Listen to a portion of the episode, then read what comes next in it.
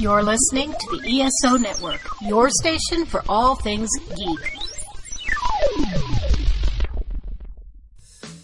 In a world filled with cigars, craft beer, comics, movies, and video games, only two men are brave enough to search out all things nerdy. It's the Cigar Nerds Podcast. And welcome to Cigar Nerds Podcast. I'm your host, Smoking Joe. I'm Brad Jackson. And here we are again with another cigar review and another review of some TV show, movie, or whatever the fuck we're talking about this week. But first off, what are we smoking this week, Brad? Ah, this week we have something new from Kristoff. This is the signature series, and specifically, we are smoking the JT. I think there's the GG, the GC, the JT. Yeah, I think GC was the first one that came out a couple years ago. This is their uh, their new signature series, uh, JT, uh, named after sales manager Jared Trudeau, and originally was planned to release this with a series of events with JT in attendance, but COVID shut all that shit down, so it finally just got sent out to retailers. and it's an Ecuadorian Havana Vuelta Abajo wrapper. That's a big word to say. With Sumatra binder and fillers from Mexico and the Dominican Republic. And only comes in a Toro size, which is 6 by 25 by 54. Yeah, it's got the little pigtail on the foot. That's kind of how you know you're dealing with a Kristoff cigars. Always a little pigtail. Absolutely. And, and this kind is, of a uh, beaver tail on the uh, the other end. I don't know what that was. Yeah, it's got a little leftover on the end and that little top knot uh, that's they put on most of the Kristoff cigars. And this one's uh, a little box press as well. Which I do like some box press. That's good, like, I don't know, mouth feel. Like that Yeah. flat edges kind of, especially in a smaller cigar. And a bigger cigar kind of can kind of be a little awkward at times, but this one has I don't good, know. uh, so far, I'm I, I'm digging this one. feels man. good. It's got some earthiness, some creaminess, um, some Some smokiness. smokiness. uh, got some pepper. Uh, but, uh, you know, good mouth feel. Um, not uh, too. Uh, I I'd definitely say this is a medium cigar. yeah, it's like this. Not not super strong, but it's it's yeah. You like I say, got the creaminess. It seems like a good evening, end of the day smoke where I'm, you know, kind of get that powerhouse during the day. At the end, I want to just something a little little smoother as I as I end Your my your, night. your nightcap, if you will. yeah, So yeah, I mean, dude, I I haven't smoked a lot of Kristoff stuff. Um, yeah. I like the um, I sm- smoked a lot of the uh, the San Andreas and the I think the Maduro. Always good, full bodied cigars without being like strong cigars. Like there's not really a Kristoff that's a powerhouse. Uh, Yeah. Even the pissed off Kristoff, I expected that one to be super strong, and it was not on for me anyway because we smoke strong shit all the time. So it might have been strong to a a normal smoker, uh, but it wasn't that. Pow- but there's they're never short of flavor, even though they may be a little bit uh, lighter on the strength category and more of that true medium smoking. But yeah, never had a bad Kristoff. no, like you said, they they typically are are flavor bombs of cigars, and you know, I oftentimes enjoy that. Yeah, They've never really made it into my everyday smoke category, but they're when I have one, it's all it's always been an en- enjoyable experience. But I, I don't know. I guess it takes a certain cigar to uh, to hook me and get onto that uh, everyday smoke uh, level. But I've never been disappointed with a uh, Kristoff. Absolutely not. So, what are we talking about this week? Because I remember when we talked about trailers for this.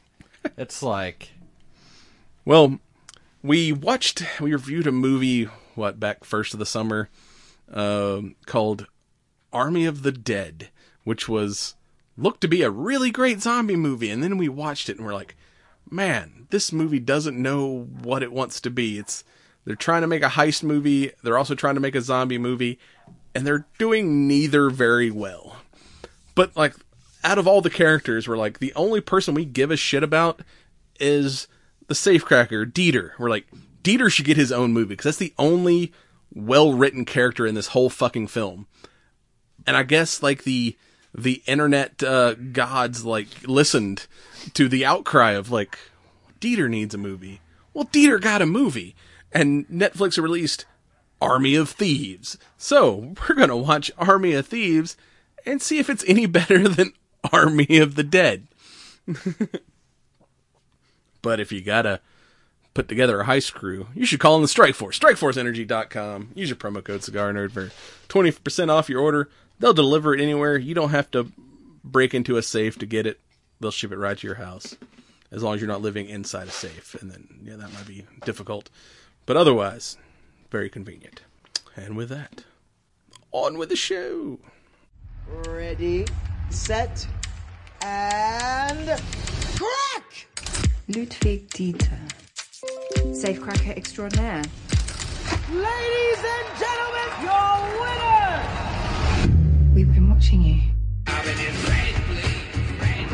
I belong to a crew that executes international bank heists, and we want to recruit you. Why me? I am no criminal. The world's distracted. This window of opportunity isn't just our only chance, it's yours. My only chance. What? A life less ordinary.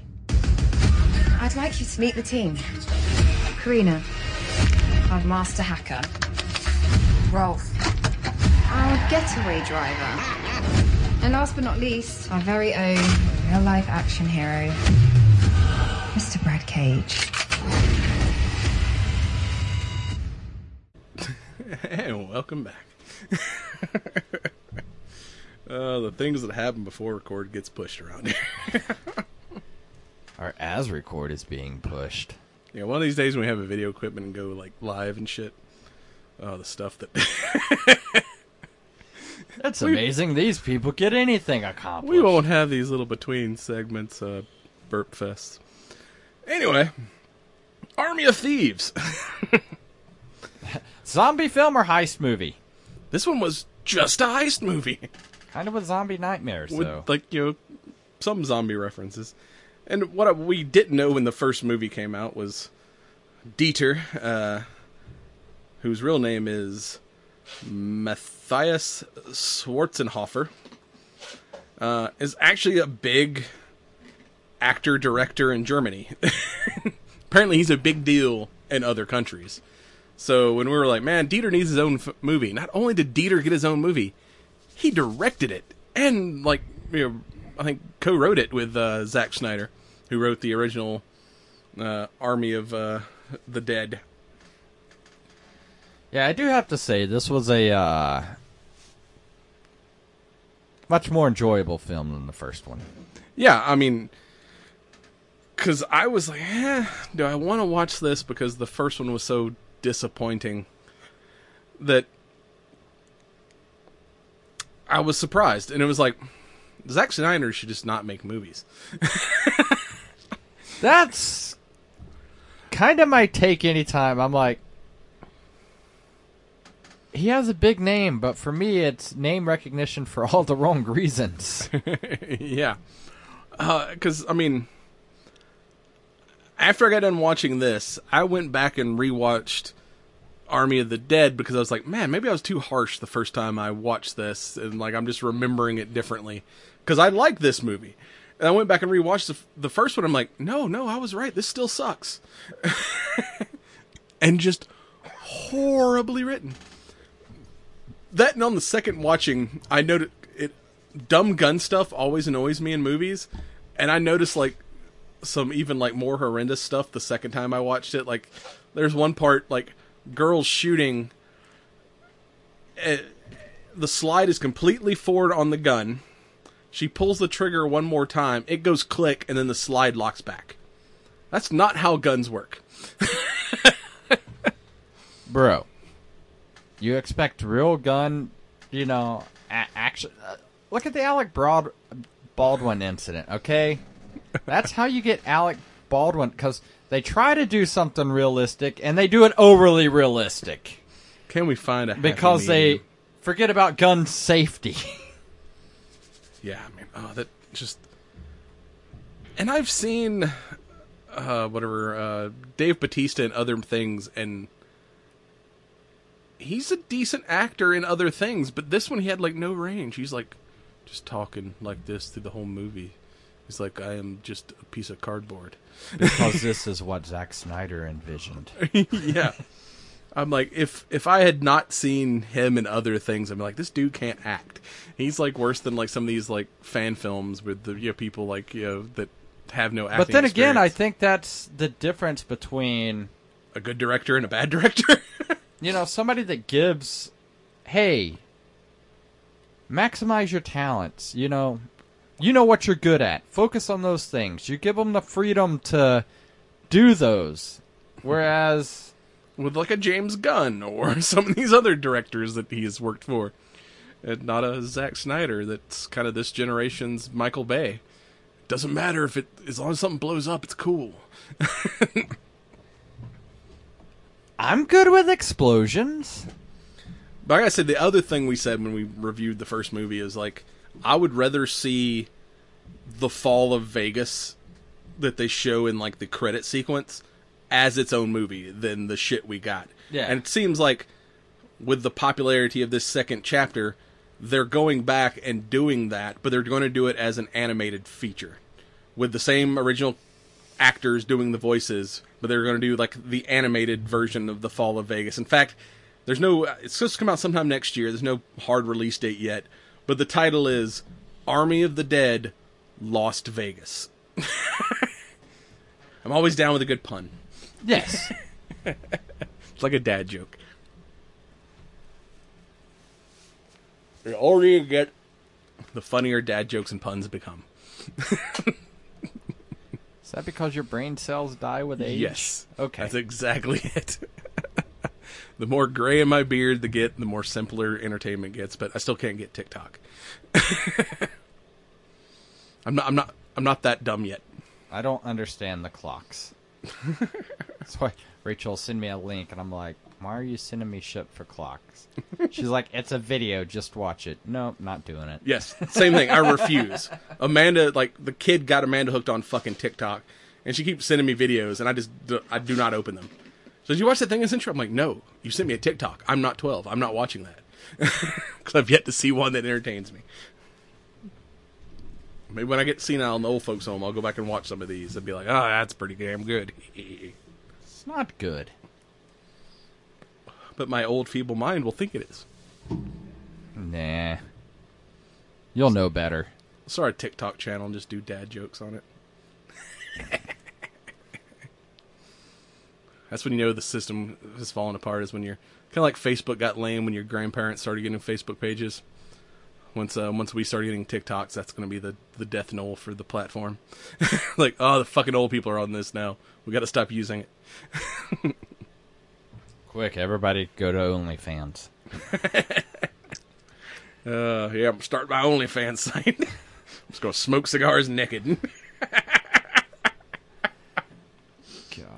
God. On that note, I'm out. Finish this episode. Speaking of nightmares. so yeah, that's the only this is kind of a prequel to Army of the Dead where it's the story of Dieter and how he became the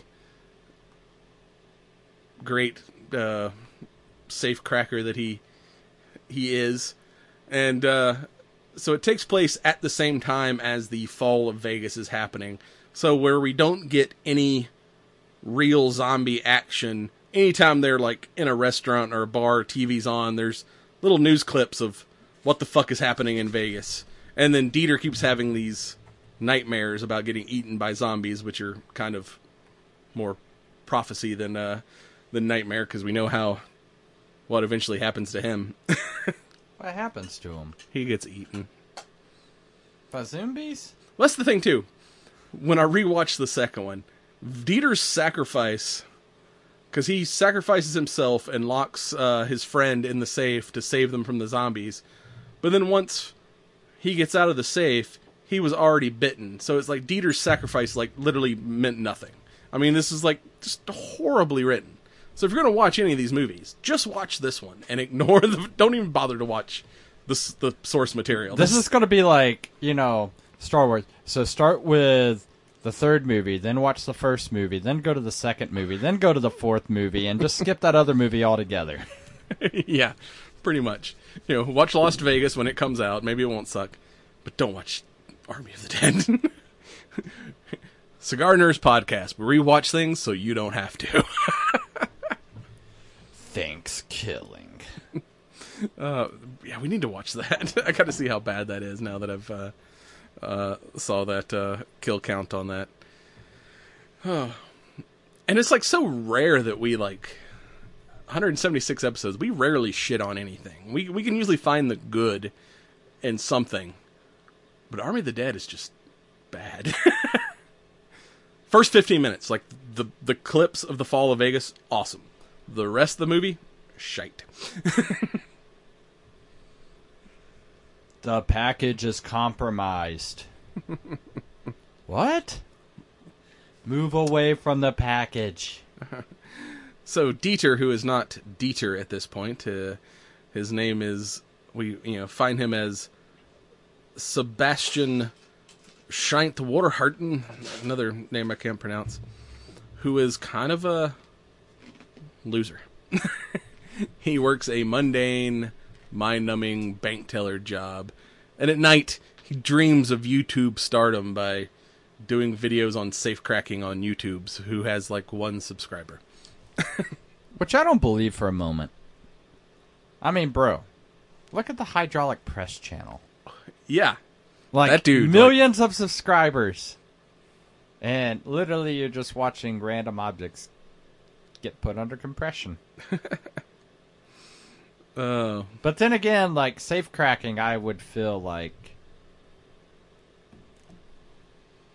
like I, I don't know, I don't buy the whole put your ear up to the safe. Like, no, I think there's a lot more that goes into it than that. I mean, there's people that can do that sort of thing, so it's not sci-fi. I mean, there there are people in this world that can crack a safe that way. But yeah, his way of just like you know, I'm one with the safe. Let me, you know, you see people with like you know, earphones and you know, trying to use technology, and he's just like, no, I I feel it, and I channel Hans Wagner. I I I caress you. which the kind of the base of this movie if you remember from army of the dead the safe that they're trying to rob in vegas is supposedly some legendary safe built by this legendary locksmith hans wagner who and this we get a lot more backstory to his legend where apparently he created four like legendary like works of art safes that uh each one harder to crack and then to the, the next. But he built a fifth safe that basically once he was done building his final masterpieces he had lost his family so he sealed himself into the last safe and no one could open it. So it kind of became his tomb and they dropped it into the ocean. But then the no one knows where these like four legendary safes ended up until now. So a high And it just took the fall of Vegas to discover that. Well, apparently, like I said, the the safe in the, the there was three safes that they knew, and then the fourth one that they no one knew where it was at, and then that ends up being the safe in uh, Army of the Dead.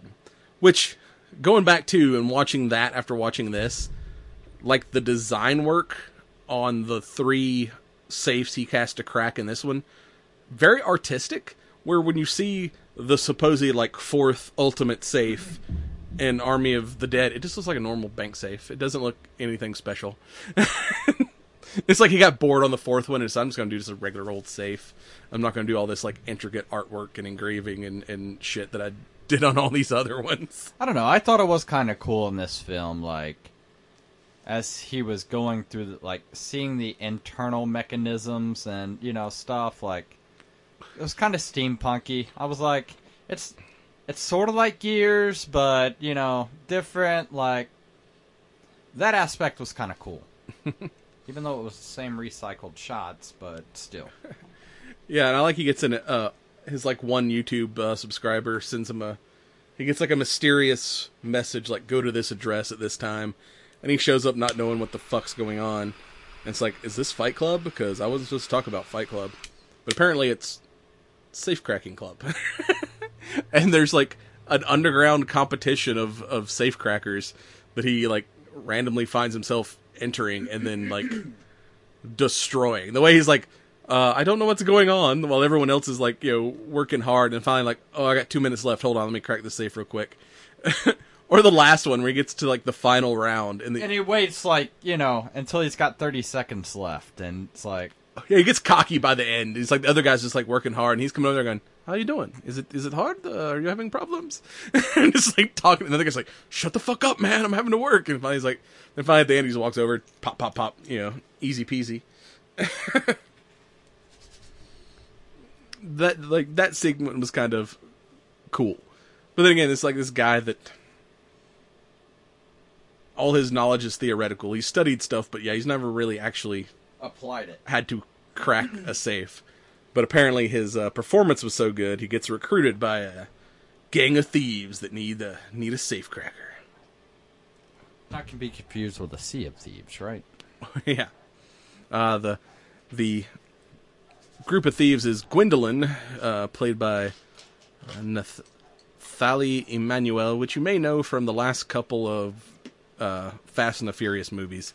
She's the English hacker chick uh, in in the new Fast and the Furious movies, uh, and the their hacker, uh, Corinna Dominguez, uh, played by Ruby O. Fee, who's apparently is a singer that I've not heard of, and their uh, their weapons muscle guy, Alex Borschini, who uh, is obsessed with American action movies and talks with a fake American accent and goes by Brad Cage.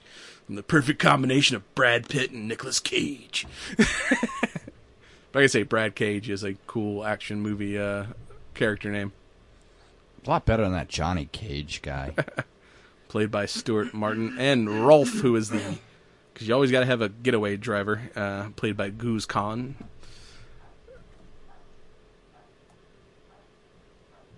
So yeah, they basically have found three of these legendary Hans Wagner safes, and they plan to rob all three of them back to back. And almost like don't even care about like how much money they get. They only like take like what they can carry, but it's like just it almost remind me like social media people where it's like we're just kind of doing this so we can become legends. Whether we make a whole bunch of money off of this or not, we just we don't care. We want to like get some money and just Which like is kind of weird to me. Be legendary. You want to go through all the risk and everything else, like Yeah, 'cause these things are like, notoriety doesn't mean anything in the grand scheme of things. Like because these things are like full. I'm gonna of- need money to buy lawyers and shit because if I'm that well known, like fuckers are looking for me. Yeah, because each one of these things are like literally filled with like pallets of like money and jewels, and they just kind of take like a couple duffel bags, whatever we can we can carry out, and uh, not like all the money. It's like, yeah, all right, yeah, we're cool and all, but we're not gonna have money. Yeah, like I said, we're not gonna be able to afford lawyers or getaway vehicles because we didn't take that much money. It's just a weird premise to me. Yeah, it's like they have tons of planning of how to get into the safes, but not like how to get the money out of the safes once they get in there. And I do like kind of the joke on like the first heist was like, he's like, "How are we gonna do this? Is is it gonna be you know?" It's not gonna be that easy. She's like, "No, it's gonna be like this." And she's like, "Oh, what are we about to have one of those like montages of how like the plan goes perfectly, and then as soon as we try it, it just goes to shit." And, and which kind of happened in Army of the Dead. They did that whole awesome like this is how it's to work and did like the mock rating of Vegas and it, they all looked badass and everything went off without a hitch and then the actual heist just kind of immediately goes to shit. Whereas this one they go through the walkthrough of everything being perfect and at the end of it he's like, "See, it's not going to be that easy. Like, what are you talking about? We already did it." And it's like, "Oh shit. Like it actually worked." it's like the the uh, whatever montage of them explaining the heist was the actual heist, and it really did go that smoothly for once in a one of these movies. For once. Kinda. Not really, though. I don't know. Like.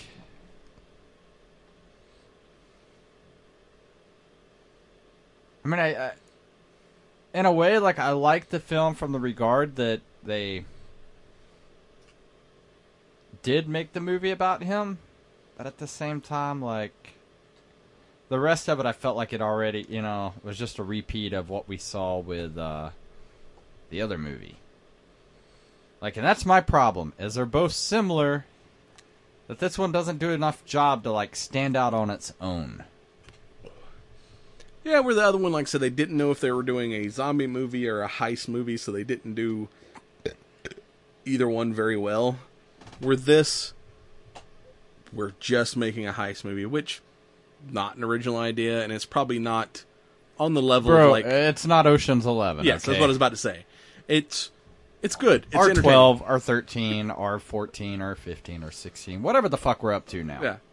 So I've seen better heist movies, but this still isn't bad. I mean, it, it's worth watching. No, I will say that I. If you're like, we're watching this, or we're watching, I'm taking this over the first movie all day, every day. yes. like, no That's contest. the thing. Do we think this movie is good just because the other movie was so bad? Or does this movie actually stand on its own as a decent film? Hmm.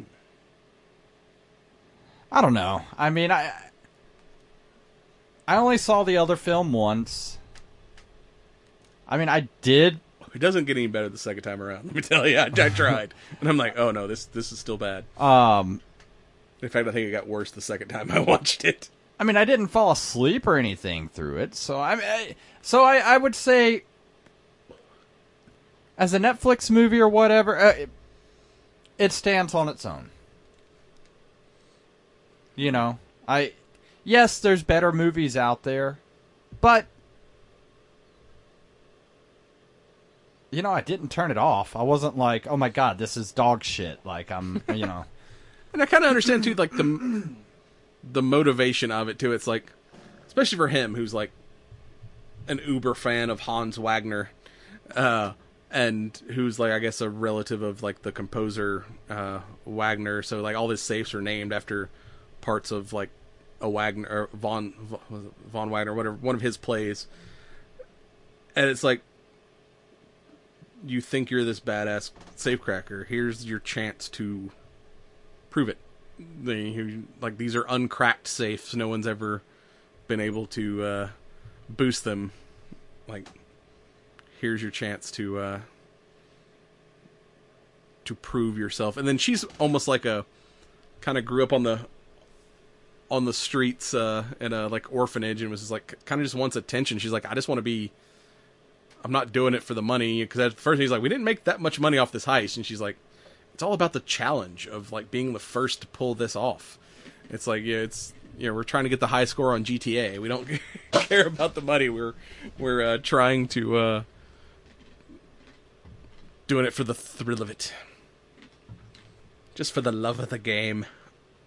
And honestly, that's how I felt about this. I was like, I was thinking back to, I think it was Grand Theft Auto 5 where you had to plan out the heist, choose your drivers, and everything else. Of course, you know, the better people you chose, you know, the more of a cut you were going to have to give. But they didn't even do that with this film. Like, it was, we're going to go through all this, you know, hassle and risk and not even maximize the reward. The fuck? Yeah, we're just gonna go have a party back at the safe house afterward, and you know, uh, Karina tries to make out with uh, Dieter, and he's like, "No, thank you. I'm in. I'm in love with the queen."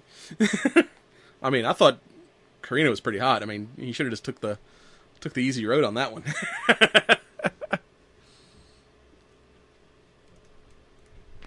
then again, nerd girls are are hot. It's your weakness. We we all know. Nerd girls and goth chicks. What about about nerdy gothic chicks. Oh, that's like you know the top of the chain. That's the upper es- echelon. yeah, it's like you know Sage from Smosh. Oh. so then, yeah, they head off to Prague to snag the second safe. But And- you didn't even get enough money to go to Prague. yeah. We didn't steal enough money to pay for the gas to get there. But then they have uh, start getting chased by Interpol agent Delacroix, who apparently the crew on a previous heist uh, shot him in the ass. Because old Brad Cage is a little bit of a hothead. So it's like, yeah, like I don't let him like I took the bullets out of his gun. He doesn't even know it's loaded. he, he's wave, waving that Desert uh, Eagle 50 cal around, but she's like, yeah, I, I, I don't want him shooting anybody else. I took the took the freaking firing pin out of his gun. That's how you not end up like a situation. Alec Baldwin. Oh.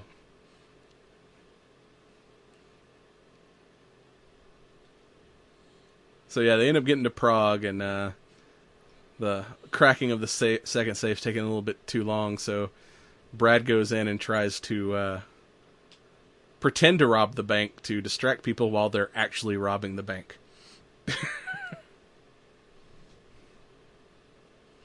Yeah, this is the one that kind of confused me because I'm just like, what the fuck? Yeah, so you're going to go in and cause an actual robbery to distract everyone while you're breaking into the safe. Your plans are starting to go a little wonky. Yeah, I don't know. Like,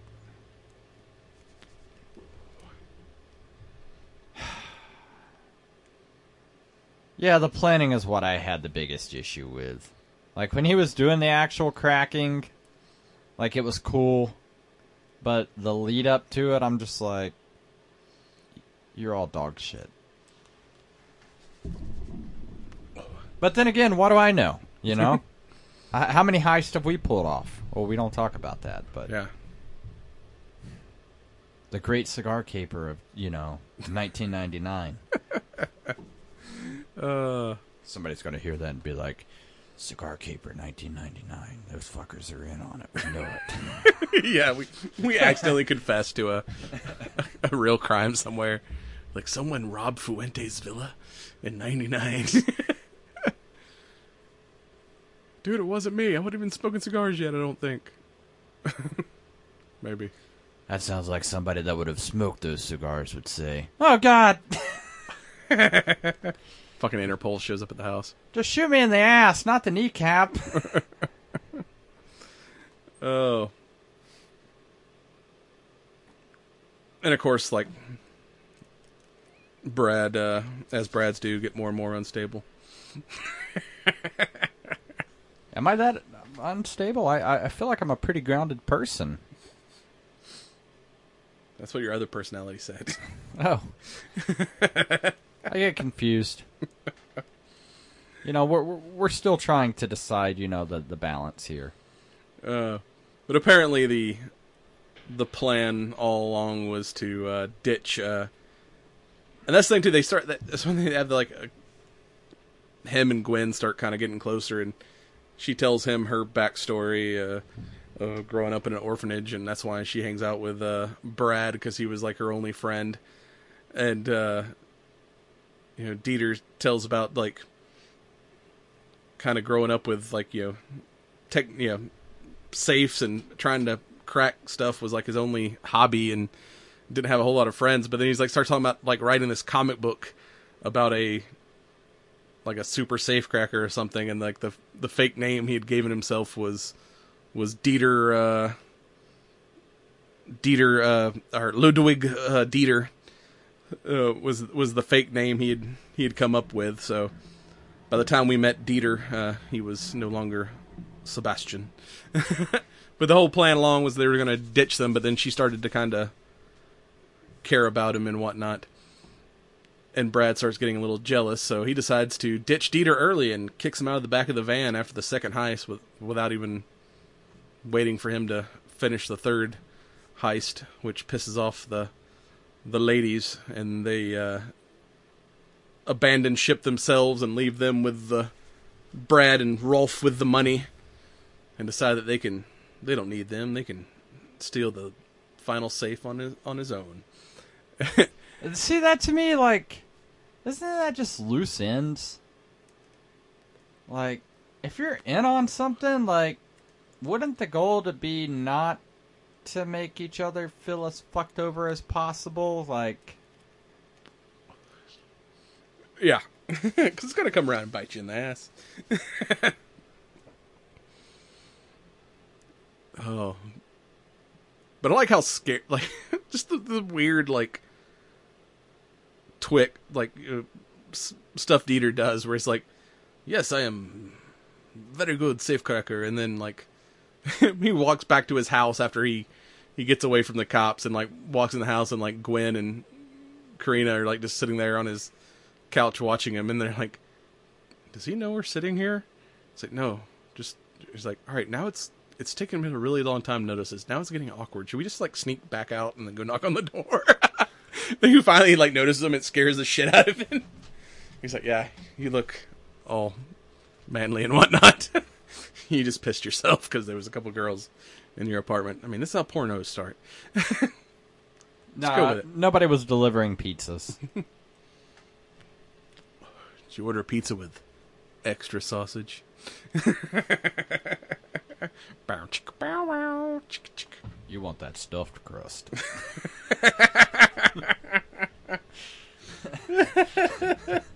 Damn.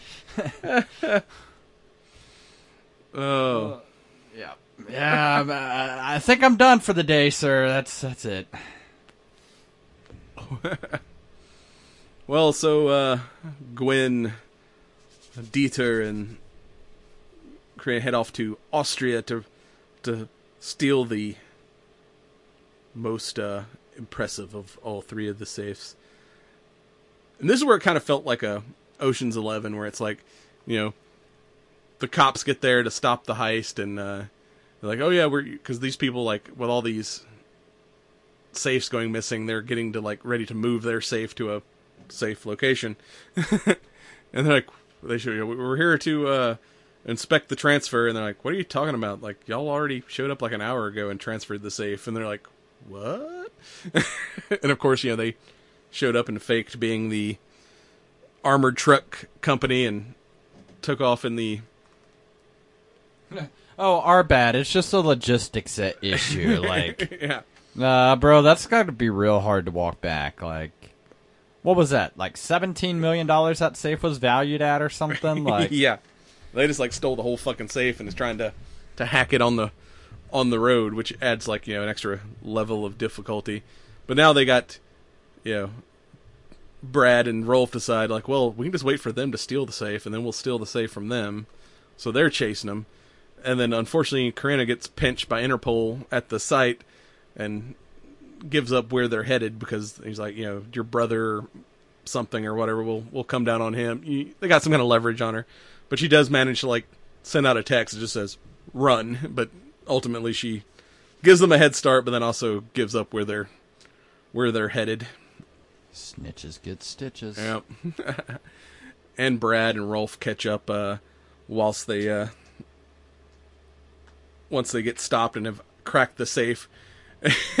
and Brad's like got his fancy fifty cal and is like, "I'm gonna kill your boyfriend." Click and like Dieter pisses himself, and he's like, you know, racks the slide. Click again.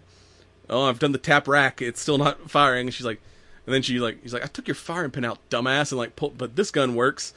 And Dieter's like, really? You could you could have told me the gun didn't work, so I wouldn't have shit myself. She's like, I did tell you. I I he's like, no, no, I don't think you did. uh,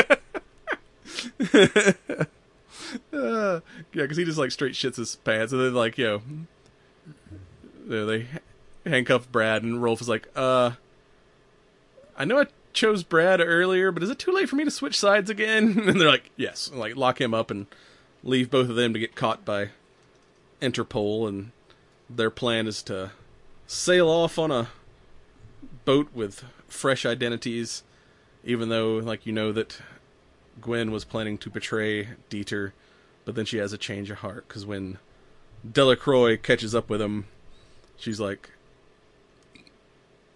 "I will surrender myself if you let him go." Like, here's some of the money. They've already put some of the money in the ship. Just let him go. Like we, you know, we kind of duped him into all this stuff. He's not part of the original crew. Like, I'll let you arrest me if you just forget you ever Yeah. saw him. See, I don't think it works that way either. no. like, Yeah, I just shot them both and been the hero. I recovered all the money. Uh, and but then Dieter doesn't want to go. He's like, "No, I love you." She's like, "Get in the fucking boat. We'll like someday I'll get out of jail and we'll find that fourth safe and crack it together." And that's when it kind of got a little bit of the feels because he jumps in the boat and takes off.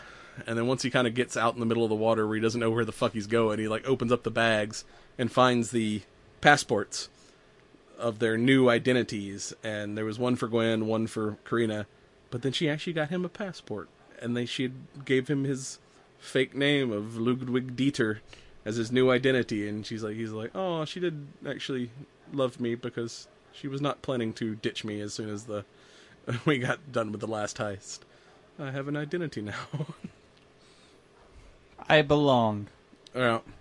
And her, like, you know, her kind of end game was always like, he's like, what do you want to do? She's like, I want to go to Vegas when all this is over. So he comes to America and goes to, I think it's like California is where he sets up his, his uh, locksmithing business, uh, which you see in the beginning of Army of Dead when they go to recruit a, a safe cracker. And we get a little bit kind of longer cut of that sequence from Army of the Dead uh, in this, where they present him with the the final Wagner safe to to crack. But yeah, that was the. I'm like, oh damn, this movie actually has a little bit of heart because like now he's like realized like, oh, she did actually care about me. You know, she had planned to run away with me instead of just shooting me in the back of the head and dropping me in the in the lake here. Or at least gave the perception anyway. Yeah, he got his own fake passport and kind of got to do what he wanted to do. He didn't didn't uh, go back to being a lame uh, bank teller. He went on to start his own uh, locksmithing business and Which getting paid to break into things. Had those skills to begin with, why would you not already be in that business? yeah, do they not have uh, locksmiths in Germany? Because if you're that good at cracking the safes, you know, you ha- if you're that good at cracking safes, you have two like career options. Either you can become a criminal, or uh, you can still break into safes, but people pay you to break into safes. I forgot my combination. Please help me break into the safe. uh, I mean, yeah, it's like use, you know, how many criminals get to use their criminal skills for Every a- Microsoft employee ever. Yeah, it seems like every hacker that gets caught, you know, ends up working for the the government uh, at some point. Of like, hey, you broke into our shit. Now come work for us and show us how to defend our shit against uh, against other people. Or there was that show I forgot what it was for a while where they had a former burglar break into people's houses to show them how weak their security was, and the people got to lot watch on like hidden cameras as this dude like just robs the shit out of their house, and then afterward they give him back all their stuff and then make improvements to their security setup and make them you know a little more secure. But that was always an interesting. Yeah. had, like the the former burglars, you know, actually go in and like show how easy it is to steal people's shit. I forgot what the name of that was, but yeah, that was a good show. I don't know. I always think it's kind of interesting too, like the ones where, like they'll have like professional pit pockets and you know stuff like that. That be like, here's how secure your valuables are. I have everything. The fuck? We had a thirty second conversation. yeah, those the freaking pickpocket videos are insane. How like how I mean, you you think you would feel someone sticking their hand in your pocket and taking your wallet, and it's like, oh Or yeah, that, or like you're talking and they've got your watch off, like. yeah, it's like the the stuff they do. And uh, there was another show like that where it was a professional con man, and they were had him film, filming him going out and actually performing cons and scamming people and shit, and showing how easy it is to like people don't really pay attention uh, enough to like you know or don't ask enough questions and you're like damn these you know dude like just straight scamming people it was like a, it was kind of like life hacks but illegal but it's kind of interesting seeing like you know the, the people on the reformed end coming back like hey here's the shit that i do to people so it doesn't happen to you it's like it, that's some of that stuff's like just kind of interesting to to watch how easy it is to Get people to buy into shit or just, you know, how Yeah. oblivious folks are. Where's my wallet? Damn it, Joe. Oh. Trying to do a podcast. Is this your watch? it's like if, if you're a good pickpocket, you either become a thief or you become a magician. That's pretty much all magic is is pickpocketing for entertainment, sleight of hand and whatnot. We still need to go down to that Eddie's trick shop and I went to uh, the one out in Kennesaw. It wasn't what I thought it would be. I didn't know there was one out there. I've only saw the one that's down there next to Netherworld, and I've only been down there at night when Netherworld's open, so I've never been there when it's actually open. Yeah, I thought it would be a lot more tricks, but it was more. And maybe it was just how this location was set up, but you know, like I was anticipating like lots of options of different card decks or you know magic gimmicks, but you know there was very little of that. There was a lot of like the just gag stuff like fake vomit, exploding bubble gum, you know, that type of thing. The kid shit. you know, a a makeup counter and we were down there during Halloween, so there was a section for Halloween costumes and the back of the store was stripperware. Hmm. So if you Nice. you know, need some shoes for the shoe show or, you know, some some garments, uh, you know, that's that's the place to go, sir. All right, stuff for my OnlyFans. I'm gonna smoke this cigar while wearing stripper heels. uh, And for this week's pairing, this cigar is the length of my hill.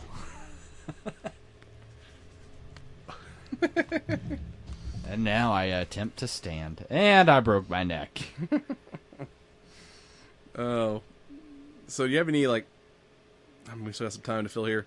Standout moments that, that actually makes this like worth watching. Like I said, it- it's compared to other heist movies, maybe not the greatest heist movie, but it at least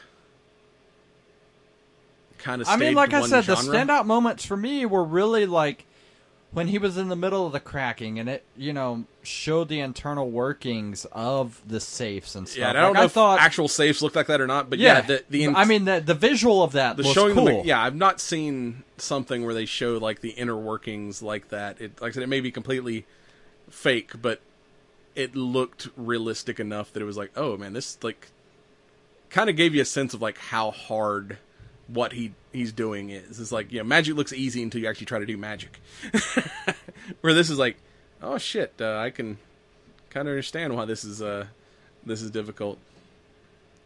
But then also he has the only zombie elements we get are like like we said Yeah, just like the, nightmares. the nightmares and then some of the like the t- the news coverage you see here and there. There's like one is like they're like they're in like some kind of uh studio and like we're going to our man on the street Mike in uh, in Vegas to see what's going on. And as soon as like the reporter's like, "Hi, Gene," and then like a fucking zombie just like takes him out. like, uh, we're having some technical difficulty. We're not sure what ha- is happening there on scene. but yeah, then he keeps having these like nightmares about zombies and the zombies in the nightmare sequences looked better than the zombies we got in the actual Army of the Dead movie. I was like, is this a different effects company? Because these zombies actually look pretty cool and like actual scary and shit. Which you know, I think even Karina says maybe they're not nightmares, maybe they're uh, prophecies, because you know we know what actually happens to Dieter eventually in Vegas, uh, which now he doesn't even get to meet up with uh, Gwen someday when she gets out of prison. He got eight. Pour a little bit out for our, our dead homie. Which yeah, when that first movie came out, we're like, all the characters are so blandly written that like the only person we cared about dying was Dieter because he was such entertaining to watch. And I gotta say, they did a good job with this one of even fleshing him out even more. And and Yeah, I mean, I like the fact that they went into a backstory. They, you know, On the did a great build up. You know, even this new team of people, we got a little more fleshed out characters and backstories on them as well. So it was like, oh, this feels like someone actually wrote a movie and not a action sequence. Further evidence that Zack Snyder should not make movies, yeah. or maybe he just shouldn't direct movies because I think he co-wrote this, but Dieter uh, uh, directed it, and it's like, you know, even though I had no idea who this guy is, he's apparently like a big dude in uh, in Germany. Like, dude did a fairly good job. I mean, he could probably direct actual big Hollywood movies. No, I thought as far as the direct, like, this is a lot more coherent yes, than you know. Like, and that for me goes a long way. Like, like if I'm I'm sitting there being distracted by what the fuck are, they trying to achieve here? there's not unnecessary side plots like there was in the other movie. Here's three slide side plots that were not really going to pay off, and they're pretty much no reason to do any of this. But this was kind of weird too because I expected like bigger action sequences. And I mean, even though there were like some car chases or foot chases here and there, like there were, really isn't. The heists themselves, other than him doing the breaking, were not Ocean's Eleven elaborate. You know, there wasn't like a whole sequence of events going around these uh, these heists. But compared to like, I don't know, the heist genre. I mean, what's I don't know. Is Ocean's Eleven your uh, go-to heist movie, or uh, what else do we got in that? Uh, the the thieving genre that uh, comes to mind because I mean Ocean. Well, I mean, the only other like Den of Thieves. You know Yeah. that one comes to mind, but and a couple of the Fast and the Furious movies, kind of. I can't remember if it was the fifth one or the fourth one or the twenty third one. Did kind of an Ocean's Eleven heist film, but it's like now it's like every heist film I see, it's like, oh, this is their version of Ocean's Eleven. Like the the complicated heist seems like to all go off that I don't know. The, the, template. the only other ones I can really Masterminds and King of Thieves are really the only other two that because any other like robbery movie is usually more like a gangster film where it's like it's the, you know they're robbing banks. They're not like trying to sneak in and crack a safe. It or you know most of these heist movies are are basically action movies. They're not about like the uh getting in somewhere undetected. It's like you know heat or where we're just gonna go in and sh- or fucking uh, uh, Point Break, where it's like we're just gonna go in and wave a bunch of guns around and and rob rob motherfuckers and have cool shootouts with like the cops and stuff. It's like there's very little of, at least off the top of my head, of these, other than like the four or five Ocean's Elevens that are like heist. Uh, I mean, apparently there's a lot out there. I just haven't seen them. Like 21, uh, 21 Takers, Tower Heist, Hurricane Heist. Hurricane Heist. So that one's on Netflix. I kind of want to see that one. It's from the trailer. They go in to try to rob a a bank or an armored car during a hurricane, and the trailer played "Rock You Like a Hurricane." So it's like it looks silly, but it had a really cool. Uh, Dude, a soundtrack goes a long Yes. way. or what was that Christian? Not Christian Bale. Uh, Christian Slater movie where they were trying to rob a armored truck during a, a flood and like the dam breaks and floods the whole town. Remember that movie? Oh.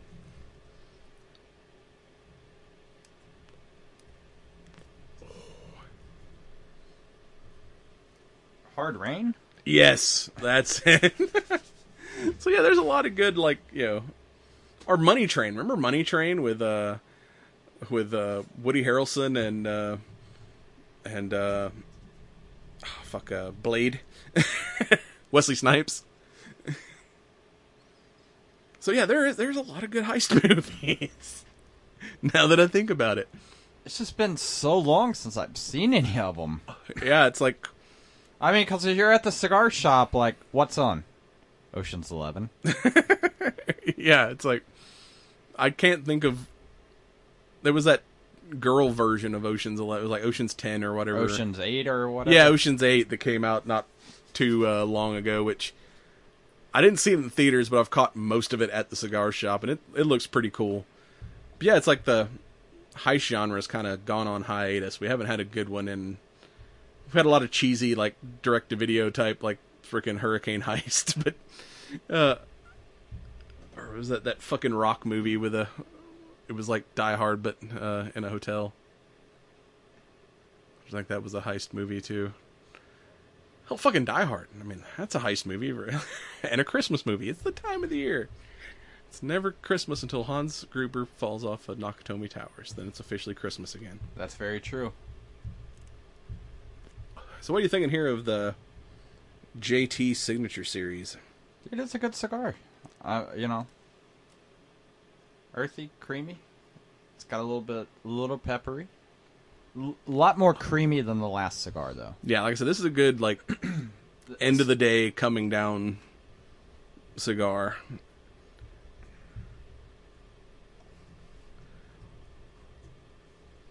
I mean, and this movie got a seventy-one percent on uh, Rotten Tomatoes, which I think is way higher than Army of Thieves got. I mean, the reviews are still pretty mixed, but you know, I mean, like this is one of those where it's like, it was an all right movie, but I could see critics be groundbreaking, best movie ever, blah blah blah, and I'm like, I wouldn't go to that extreme, but it seems like I agree with the critics, like it's. It's got its good points, and the rest of it's just kind of like, yeah, we're we're filling for content. So, uh, supposedly, like I said, they're, we're getting further movies in this uh, uh, genre, I guess. Uh, we got the, like I said, the animated uh, prequel Army of the Dead Lost Vegas uh, announced uh, will be coming out early next year. But then also in August of this year, they've, uh, I, I guess, announced that there's going to be a a sequel, uh, which they're saying it's kind of like the Italian job in a world where zombies exist uh, and causing instability in the financial market, so they're having to move. People are moving money around as you know, zombies are taking over cities, and you know, then now they're going to do more heists. Is it worth seeing another? Like I said, I'm really interested in seeing that. I'll Lost have to see the animated. Yeah, I'm I'm really uh, interested in that, but uh, and I'm also they're also talking about doing a kind of a sequel to this where it goes a little bit more into Dieter's uh, background, showing how he learned to be a safecracker, and uh, and you know, there's I don't know what kind of the time jump it is from from the end of When this I was movie. just a wee little lad. Well, then again, I don't know how much time is there between when this movie ends and Army of Dead begins, because you see him owning this, you know, whatever uh, locksmithing company. Like there might be a couple years of him doing some more heists that they could, you know, you know, jump in where he's like, you know, you know, joining another heist squ- squad before starting his legitimate business in, in California. Well, if the apocalypse hasn't gone outside of Las Vegas, it makes me think that the time frame can't be that far. Like, Yeah, because everything that like That yeah, or it's a non-issue because somehow they managed to contain the outbreak to Las Vegas. well, they did in Army of Dead. Like they had that wall around Vegas, and they're planning to nuke the place. So there's like a time jump of a certain amount of time from that outbreak to that's happening coherent with this movie to like the second robbery of Vegas. So I mean, there's might be some time for him to go on some other adventures before he meets his end, or like Army of the Dead ended with uh, the one guy making it to like Mexico City and being affected on the plane. So we could get like an international outbreak. So if they do a sequel to Army of the Dead where it's another zombie movie in like Mexico, I don't know if I want to see that if Zack Snyder is directing. I don't think anybody's going to Mexico to pull off a heist. I mean, if Like- Dieter directs another movie in this franchise, I'm much more likely to see his movie than I am to see a Zack Snyder sequel to Army of the Dead. I mean, what does it look like without Dieter? You know, I mean, because he was the one to get you in this. Like, what? You're just gonna rig a bunch of C4 and you know try to blow the locks? Like, or do we get like a more traditional zombie survival movie? And you know, they do away with the heist genre and like a sequel to Army of the Dead. It's just a straight up zombie movie at that point. Fuck, we should have got more money. yeah. So yeah, I like I said, I, if they do a sequel to Army of the Dead, I don't know if it's worth watching. But if uh, Schweighöfer here directs another some kind of sequel, uh, and we get more Dieter, I, I would probably World watch. of the Dead. yeah, I would probably watch uh, that, or they go uh, they go uh, onto boats and it becomes Navy of the Dead. I mean, we got Army of the Dead. Now we need Marines of the Dead, Navy of the Dead, Air Force of the Dead.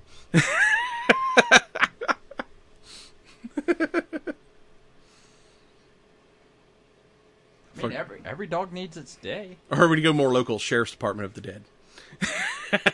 No, that would just be like The Walking Dead. Yeah. Or it'd be like that one movie that we wanted to see and we forgot about, and then we saw it at the cigar shop for a few minutes, and I forgot what the name of it is. Oh, the one with Bill Murray and Yeah. uh, the dude from uh, the new Star Wars movies. Yeah, that's a fucking weird ass movie. I mean, they bring aliens and shit into it at one point. I'm like, I don't know what the fuck's going on. Oh, Let's throw in a heist. uh, yeah. So that's about all all we can say about this one here. Pick you up one of these uh, JT cigars. It's uh, not a bad smoke. Uh, like I said, not kind of strong as what I normally smoke, but it's a good end of the evening second cigar. I'm winding down uh, type smoke. And with that, we'll be right back. I've been in the right place, but it must have been wrong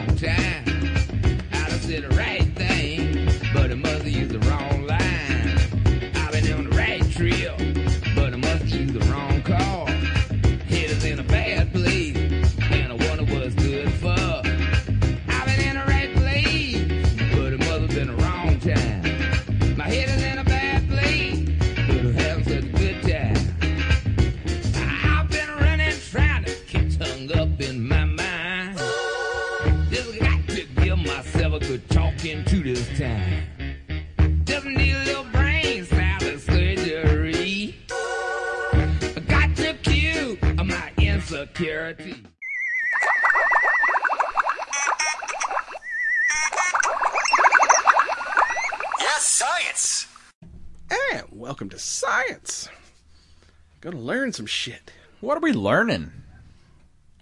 Well, we got a bunch of creepy uh, Skynet stories. But before that, remember the movie Armageddon? I don't want to miss a thing. Don't wanna miss. Yeah, God. Just Well- don't do it. Aerosmith is Back, back. on tour. Oh, uh, all right. Cool. Well, actually, uh, yeah, if you remember the plot of that movie, there was an asteroid coming to Earth, and they sent some oil drillers up there to drill a hole and blow it out. Well, NASA is uh, is kind of preparing for uh, its first ever planetary defense mission, uh, which don't worry, we're not actually in danger yet. Uh, no, no asteroids are headed this way, but uh, that we've discovered yet. yeah, because uh, right now it's like know the the best uh, basically it's early detection because there any plans they have is like things that take a, a a long time to accomplish. So the the farther out they can discover some kind of planetary ending asteroid, the better. But right now they're kind of testing uh, some ways to uh, hopefully defense against asteroids if uh, one does head our way. So they've launched uh, a probe that they are going to crash into an asteroid to see if they can change its direct trajectory. And it's coming toward Earth now. Yeah. It's like it wasn't headed this way, but we bumped it and now it is. right now they're they're looking at a double asteroid uh, called D- Didymos and Dimorphos, where Dimorphos is circling the larger asteroid. Uh, so they have launched this spacecraft they're calling DART, uh, which stands for Double Asteroid Redirection Test, uh, which launched uh, on a SpaceX Falcon 9 rocket from Vandenberg Space Force Base in California. Uh, so this is going to fly to the asteroids and kinetic the kinetic impactor uh, is going to fly into the smaller asteroid at which is 520 feet size at around 15,000 miles per hour. Hopefully, contract, can transferring enough kinetic energy into the smaller asteroid to push it closer to the other asteroid and change its current directory to see if there's something that we might be able to use. On I mean, a, the problem uh, is actual is threat. the composition of asteroids. Like some are ice, some are iron. Like I, I would think that the density of whatever material you're trying to smash into, like it's gonna play a big role in whether Yeah, you if know this shit works on one, it may not work on uh, uh, on a different one. And it's going to be a while before we're able to find out if uh, this actually works because it's going to take about a year for the satellite to probe to reach its target. Uh, but in fact, every two years, the space agent teams up with other agencies around the world for kind of a tabletop exercise to save the planet from a hypothetical incoming asteroid. And unfortunately, the exercises have had mixed results. In 2019, the asteroid was successfully diverted from Denver, but then hit New York uh, in the simulation. And in May of this year, the exercise failed to prevent a large chunk of Europe from getting blown up.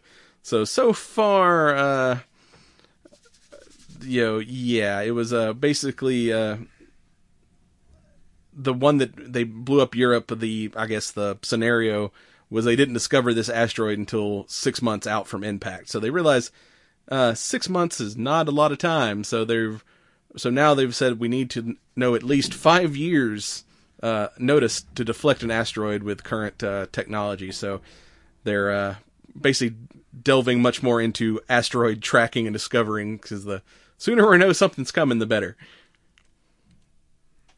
Yeah. Yeah, I mean that's the thing is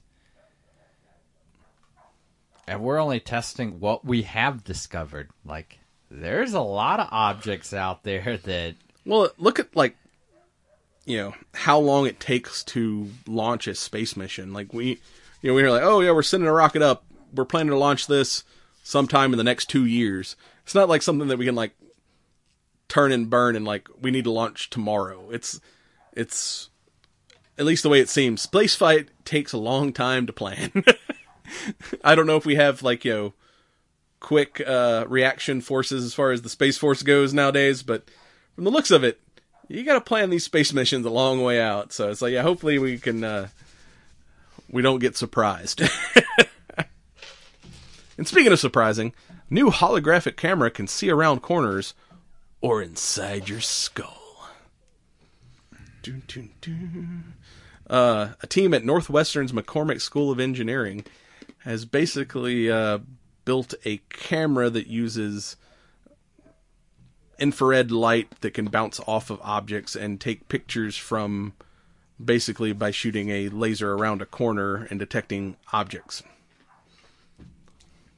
Like basically a my visual brain?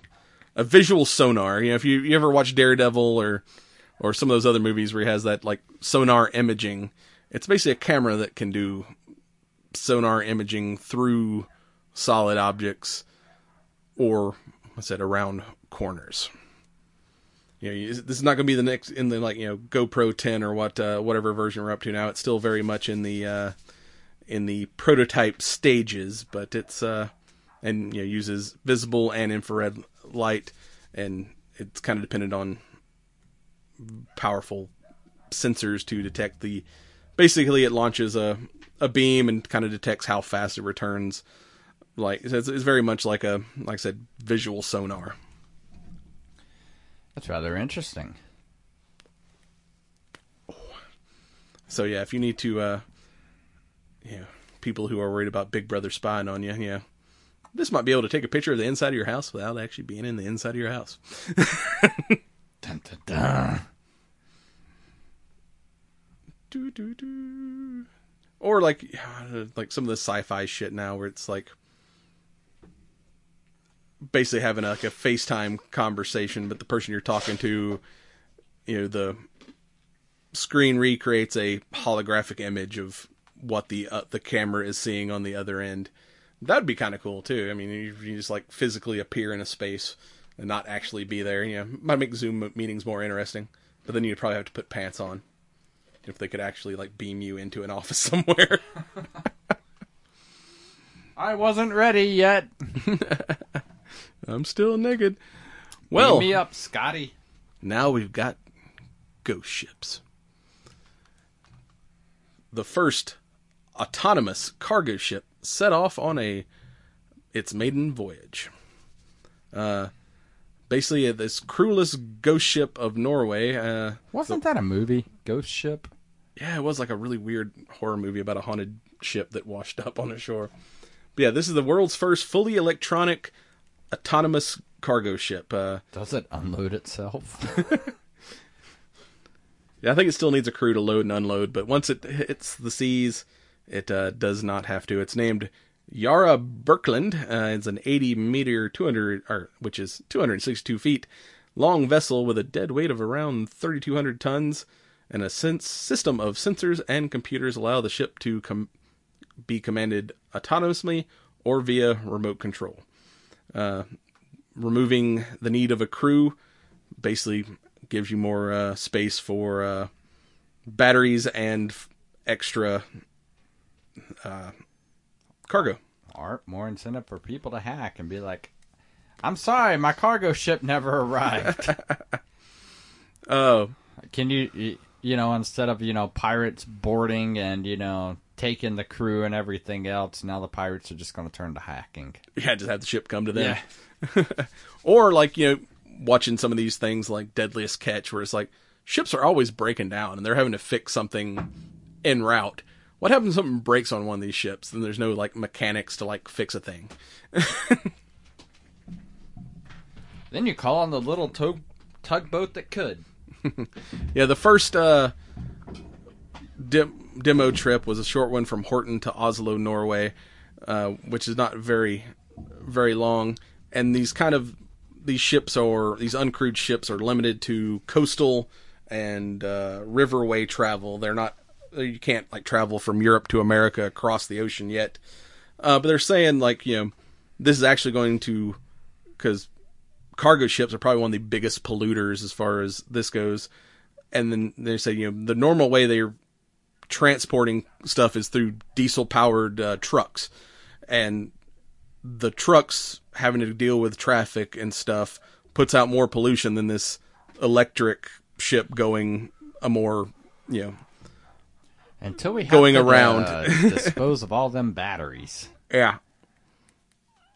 But they're uh, saying this uh, could reduce carbon pollution by like 40,000 units or however they measure the pollution that their current fleet of trucks are putting out. So, I mean, once it gets to the, yeah, it uh, will cut about a thousand tons of CO2 and replace 40,000 trips by diesel powered trucks a year. And eventually, as the technology increases, then maybe these this type of technology can be used for crossing the oceans and reduce even more pollution.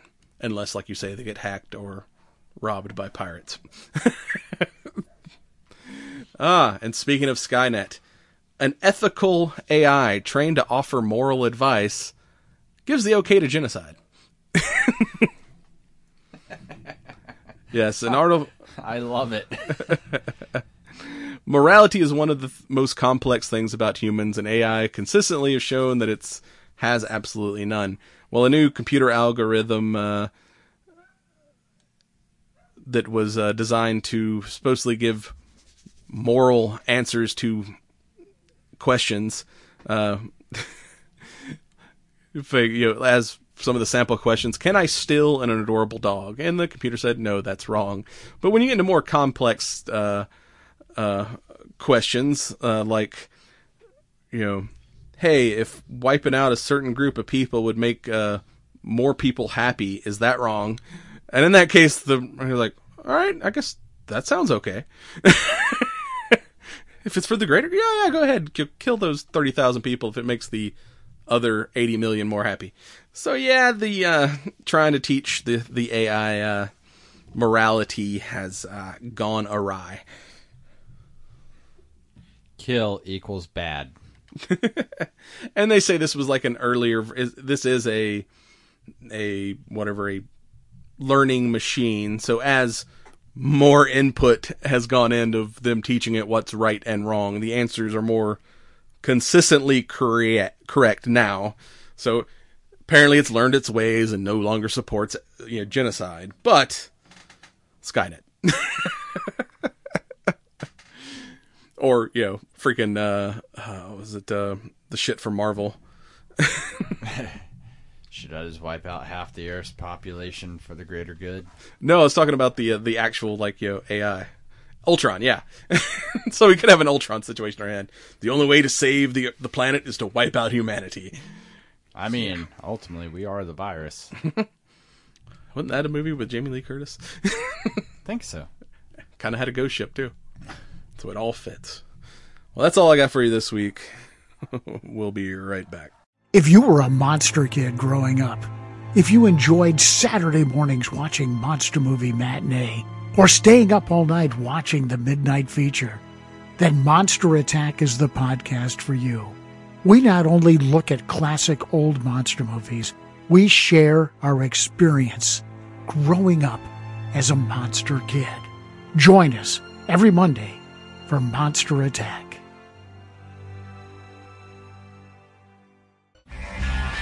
And now it's time for blowing smoke. And welcome back. It's time for some blowing smoke Christmas edition. so this week we're just going to kind of talk about. Uh, you know, this episode comes out a couple weeks before Christmas. If you haven't got some gifts yet, let's talk about gifts for the cigar smoking person in your life, man, woman, or other. Yeah, because I mean, hanging out at the cigar shop, people always, oh well, you know, my husband, my dad, you know, whoever smokes cigars, what kind of cigar should I get them? Uh, can you give me any more information? Yeah, because No, not really. cigars are a very individual thing. Like you know, Yes. what I like, you may not like. I mean, I, I So I compare your- cigars to wine. Like, unless you know a specific wine that somebody likes to drink or something, like, yeah, you know, like there's a lot of varieties out there, a lot of different palettes. Um, Yeah, so most of the time we do not recommend actually buying cigars for a gift unless you know that person and know they like this specific cigar. Get them that specific cigar.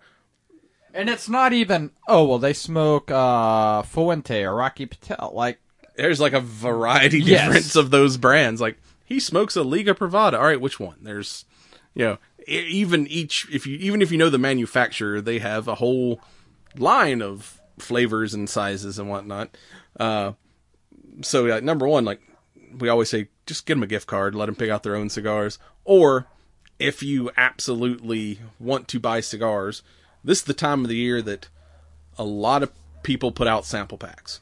So in that four or five cigar grouping, it's usually a couple different styles of cigars from that whatever manufacturer's gift set you pick out. So there might be one or two in there that fits their palate, or might be something for them to at least try. And usually the gift packs always end up coming with this time of year, like a free lighter or a cutter or some kind of novelty Whiskey glasses. whiskey glass. Yeah, yeah, they always come with some little extra thing. Uh, so if if you do not heed our advice and you actually do buy cigars, that's you know one thing to do. And back last episode, we talked about the cigar advent calendar. I mean, we're halfway through the month now, so you know you've you've you've kind of missed the first couple of days of cigars. That's okay. You can catch up. yeah. if nothing else, they got, you know, if they don't follow the calendar, they got plenty of cigars to pack their humidor. Here's one for you if you're going to buy a cigar, and it's it's a joke gift. You want to buy something novelty to like, haha, this is funny. Asylum has put out a cigar called April Fools. It is pornographically huge. it, it like it's basically I think it was a thing that actually they posted about on April Fools and they got so many requests like when is this cigar coming out that they finally released it and calls called it April Fools. It's a 9 inch by 90 ring gauge. If you're not familiar with ring gauges, a 70 ring gauge is an inch across. So a 90 is like, I don't know, inch and a half. It's ridiculously big. I know one guy who has smoked one and he said it was about a five, five and a half hour smoke. So it's definitely one you're like, don't make any plans today. you're going to be busy. I mean, hell, if you're going to smoke some ribs, you can, you can sit by the, the, uh, watch your grill for about nine hours. You fire one up. It'll last you just about the whole time. I like it. But other than cigar, cigars, accessories and cigar adjacent stuff. But even then, let's, let's so let's talk a little bit about accessories because you know there's a lot of accessory manufacturers, and you know oftentimes I see people make the mistake that I made where it's like, oh, I'm just gonna buy this cheap, you know, eight ten dollar cutter and it gets lost or breaks or whatever, and after you buy three or four of those, it's like, I should have just bought the fifty dollar cutter and you know buy once cry once type Yeah. deal. Um, but there's a lot of manufacturers like uh, Xikar and Bugatti that you know make cutters and lighters in all different price ranges, but they all come with lifetime warranties. Yeah, especially I think it's about everything I I own as far as my cigar EDC is Xikar because they're yeah that lifetime warranty. I've had my lighter rebuilt like twice at this point. I think it's because like anything, lighters wear out. Uh, eventually, they're going to fail. But you know, you just that seventy dollar thing you bought, you don't have to buy another one unless you just get bored with that design and want to try something new. You just send it back. They send you a, like a brand new one most of the time. They don't even bother like fixing whatever's wrong. It's like, yep, as, as long as that lighter's still being manufactured, we're just going to send you a brand new, brand new lighter and go about your business. Yeah, absolutely. I, I don't, you know, the other thing too is everything that has ever been gifted to me are that I've paid a bit more like I tend to not lose. Um you know, you you appreciate things more than oh I paid 7 bucks for this. So, you know, if it falls out of the car door or I give it to somebody, you know, to light a cigarette and they don't give it back to me or whatever. And at a certain point, you can, you can never have too many lighters and cutters. Like I, I pretty much have them like stashed everywhere, so I never have to go, hey, where's my lighter? I mean, I have my pocket lighter and cutter that I carry with me everywhere that pretty much just stays in the car because I know if I if I stop at a cigar shop, my lighter and cutter's there. But hell, I got like two lighters in my desk. You know, like a, cu- yeah, a spare cutter, so then I don't have to go out to. Well, I'm gonna go smoke in the shed. I need to go out to the car and get my lighter and cutter. No, I got like two or three like in my home smoking area.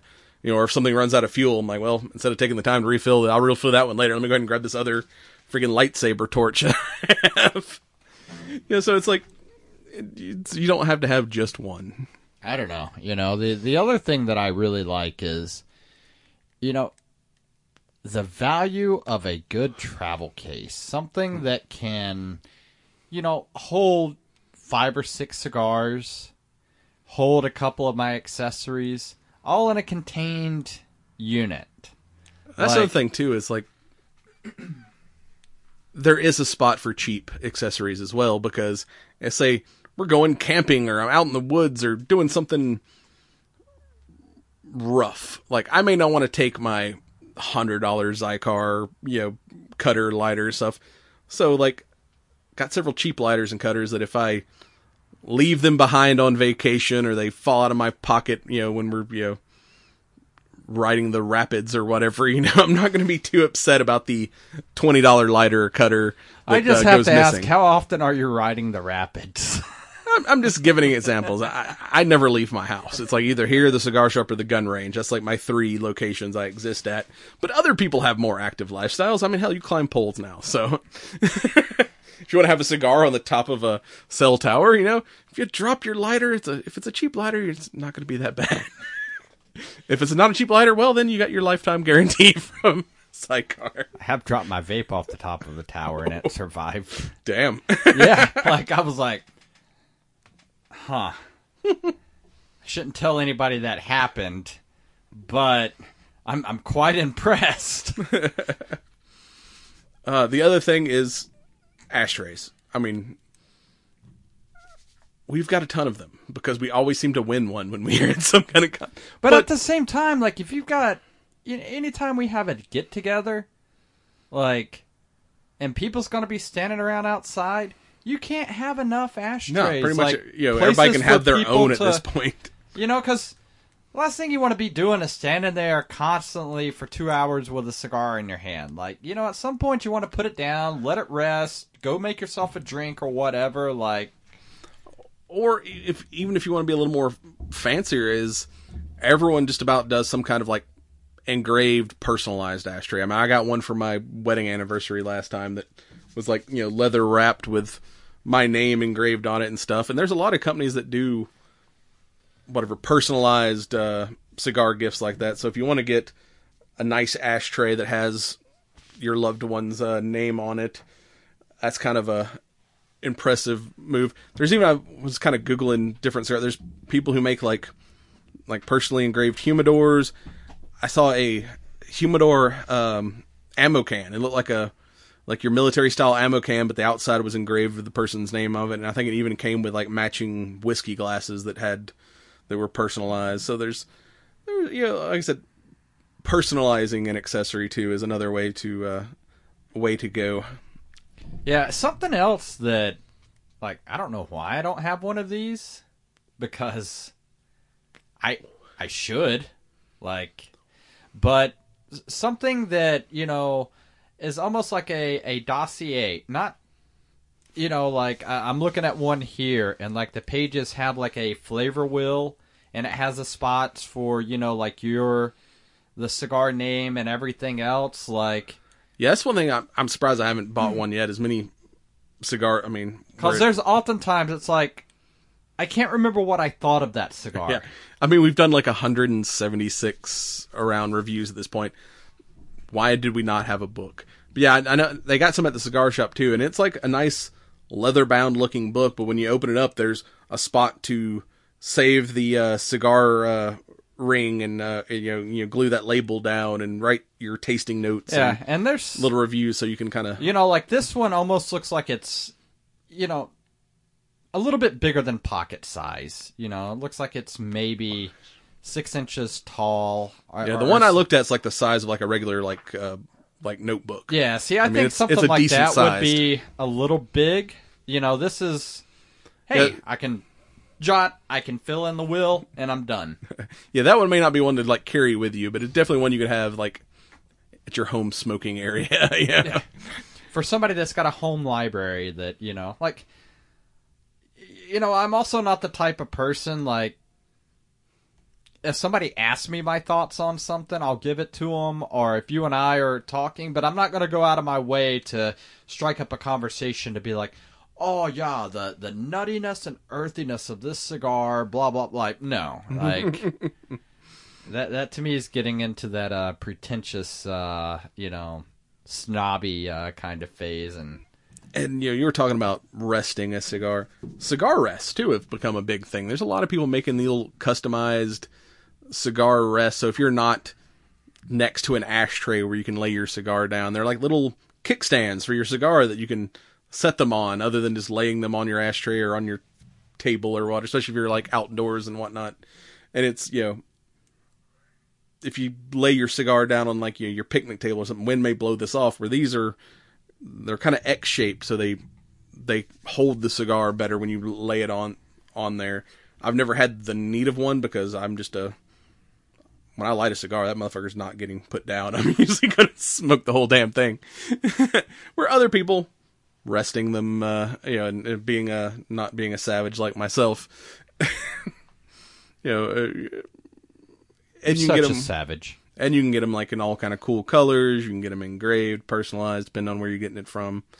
So yeah, everything from I've seen them made out of kydex to like metal. There's a ton of different little cigar rests out there on the market now. They're kind of cool. And let's say cigar adjacent items. Most cigar smokers like a good whiskey or a cocktail or something.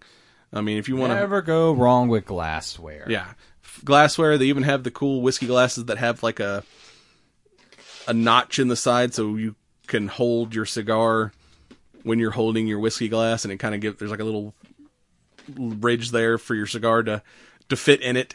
Or you know, like I said, nice engraved decanter set if you want to fancy up your your smoking area, something you know like a, a nice decanter for your your fancy whiskeys. It's got your your name on it or something, or like I said, matching glasses that you know have some kind of cool uh, engraving on them. So let's talk a little bit about humidors because everybody always asks about. Well, I want to get a humidor. What do I look for? And I always caution people buy bigger than you think you're going to want. Yes, Because that 25 count seems like it's a great deal until you buy 60 ring gauge cigars and realize, oh, I can only fit 18 in here. Yeah, that 25 is for I don't know a smaller cigar. Hell, we uh even yeah, I still have a small humidor because I don't smoke as much at home. I when I I usually like you know do all my cigar smoking at a cigar shop, and if I bring some home, I only have like a handful. I don't keep a stocked humidor because I smoke too much to like have a backlog of cigars. But I brought home one of those. uh Or you're not buying enough samplers. that uh, Torque uh, 60 uh, that we reviewed a while back. That's like you know an eight inch cigar. It won't fit in my humidor. I have to like lay it crossways, like from corner to corner, because it won't fit straight in the humidor. so yeah, if you're if it says 25, expect 18 if you if you smoke big cigars. So uh, you know, if, based on how many cigars you have on hand, if you whatever you think you need, always buy the next size up because you will end up getting more than you think you need. well, that and, you know, just hanging out with fel- fellow cigar smokers. Dude, people's all the time giving me stuff. Like, so I'm just like, okay, whatever, you know. I'll definitely let you know what I think, you know, the next time I smoke this or whatever. Like, And the other thing too is if someone has like a home smoking lounge artwork. Like I love like any kind of cigar like signage, cigar paintings, uh, like you know any kind of like cigar artwork looks really cool in your man cave or your your lady cave. Like so I mean that's if you you know if because you know a lot of cigar smokers are like well he's already got an ashtray, he's already got a uh, uh, a humidor. Let me get this like you know nice framed Cohiba sign or or whatnot, you know. So like you know, artwork's always a a thing that can can fit in your cigar lifestyle. like a good book. Yeah, there's tons of like books and stuff on cigars as well. So yeah, give that a try. And music. Music goes great with cigars, too. I prefer heavy metal. Hell, you can even get cigar box guitars if they're they look cool on the wall, and if you actually know how to play them, surprisingly, some of them sound pretty good. I've- I've seen some people rock some cigar box Yes. guitars. Yeah, so it's like it's a piece of art, and it's something you can play with if you know how. And cigar boxes make great tools for just storing, you know, small items in. Like, people's like, I don't know what to put that in. Put it in a cigar box. I've seen people make purses out of them, make lamps. I mean, they're you know pretty handy items. Uh, well, that's I think we'll get you started off for Christmas on that one, and we will be. Or actually, no, this is the end of the show. So check us out on ESO Network at esonetwork.com. Check us out on our website, cigarnerdpodcast.com. We're on Facebook, Instagram, Twitter at Cigar Nerd Pod. Uh, pick up your shirts at Real Men Smoke Cigars. Pick up your energy drink at StrikeForceEnergy.com. Promo code Cigar Nerds. And with that, have a happy holidays, a Merry Christmas, or whatever you celebrate. And this has been a recording of the Cigar Nerd Podcast with your hosts, Smoking Joe and Brad Jackson. Join us next time for more adventures in nerddom.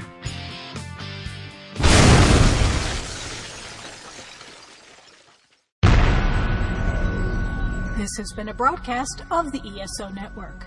Be part of the crew and help support our shows by donating to our ESO Patreon or by shopping at the TeePublic store, which can all be found at www.esonetwork.com.